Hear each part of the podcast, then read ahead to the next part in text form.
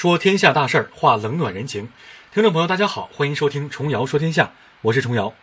我们是一档以调侃时事热点、漫谈古今中外为主题的脱口秀节目。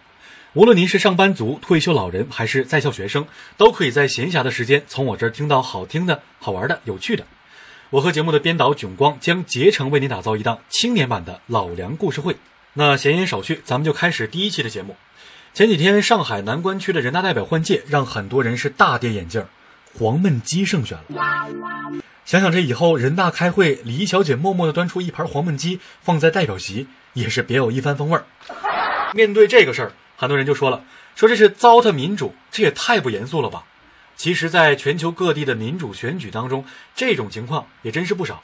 今天我就来跟大家一起扒一扒那些奇葩的优胜者。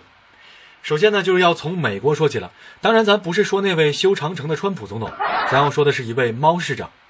美国阿拉斯加州的某市在十五年前，该市市长的选举当中，选民们开玩笑自发地推选出了刚出生的猫宝宝斯塔布斯为候选人。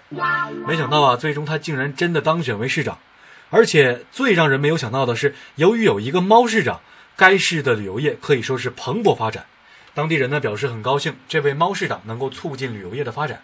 这么看来，这以后的上海黄焖鸡，嗨，也要成为一宗宝了。美国人玩的这么 happy，咱们的邻居日本也不能闲着，是不是？这些年在网上疯传的那只熊本熊，就是脸蛋挺红、有一堆表情包的那只，就成为了日本熊本县的营业部长兼幸福部长，成为了日本第一位吉祥物公务员。看他的表情包，还真是挺幸福的。不仅是熊本熊，日本还出现了一位猫站长，让一只猫去管理火车站，而且从他开始，猴子站长、乌龟站长也都出来了。知道的是日本。不知道的还以为是疯狂动物城呢。说过了这些奇葩的胜选人，咱们不难发现，在民主这个前提下，当我们每个人都有意愿、有途径可以充分表达的时候，闹一闹、玩一玩很正常。但这些所谓的选举成果，并不会影响国家机器的正常运作，相反，还可能带来了意想不到的娱乐价值。我们处在一个娱乐至死的时代，我们努力的去把娱乐融入身边生活当中的各种事情。当我们把娱乐精神融入到民主的选举中时，正说明选举在我们的心中已经不再那么神秘，不再是高不可攀的，而是已经真正的成为了我们生活中的一部分。这是物质文明进步的结果，也是民主政治发展的表现。